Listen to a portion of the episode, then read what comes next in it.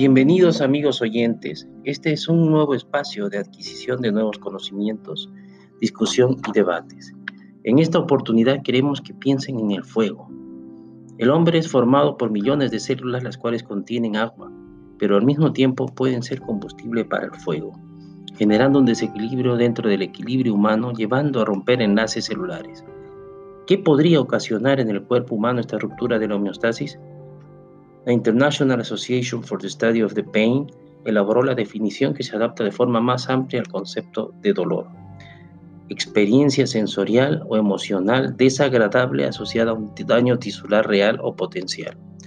De una manera más práctica y clínica se podría definir como una experiencia sensitiva desagradable acompañada de una respuesta efectiva, motora, vegetativa e incluso de la personalidad. Imaginemos la vía del dolor como un edificio al que llegamos desde la periferia para entender el mecanismo de dolor. Nosotros seríamos mensajeros, receptores situados en la entrada del edificio, el cual sufre una agresión física y se ve obligado a llevar ese mensaje al jefe que está en el piso más alto. Pasa por el ascensor llamado nervios y llegamos al primer piso que serían los ganglios de la raíz dorsal, de ahí a la médula espinal, llegando al último piso donde está el jefe, que es el cerebro, que recibe el mensaje de dolor lo procesa y ordena el retiro de la zona de injuria. Según su perfil temporal de aparición, se clasifica en dolor agudo y dolor crónico. El dolor agudo es una experiencia normalmente de inicio repentino, duración breve en el tiempo y con una remisión paralela a la causa que lo produce. Su duración se extiende desde pocos minutos a varias semanas.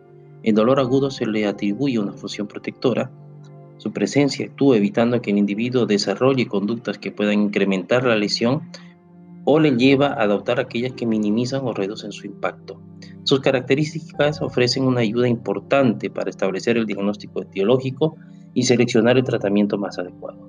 El dolor crónico se extiende más allá de la lesión tisular o la afectación orgánica con la que inicialmente se inició el cuadro.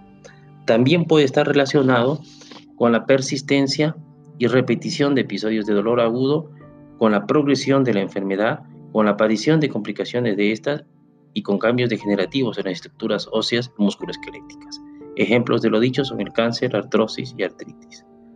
Muchas gracias por la atención prestada, esperando que la información haya sido útil para su formación. Nos despedimos esperando poder tenerlos en próximos podcasts. Trabajo realizado para la materia de innovación educativa y tecnología de la Universidad Católica Boliviana, autores Miguel Claros y Rodrigo Llano, Santa Cruz, Bolivia, mayo del 2019.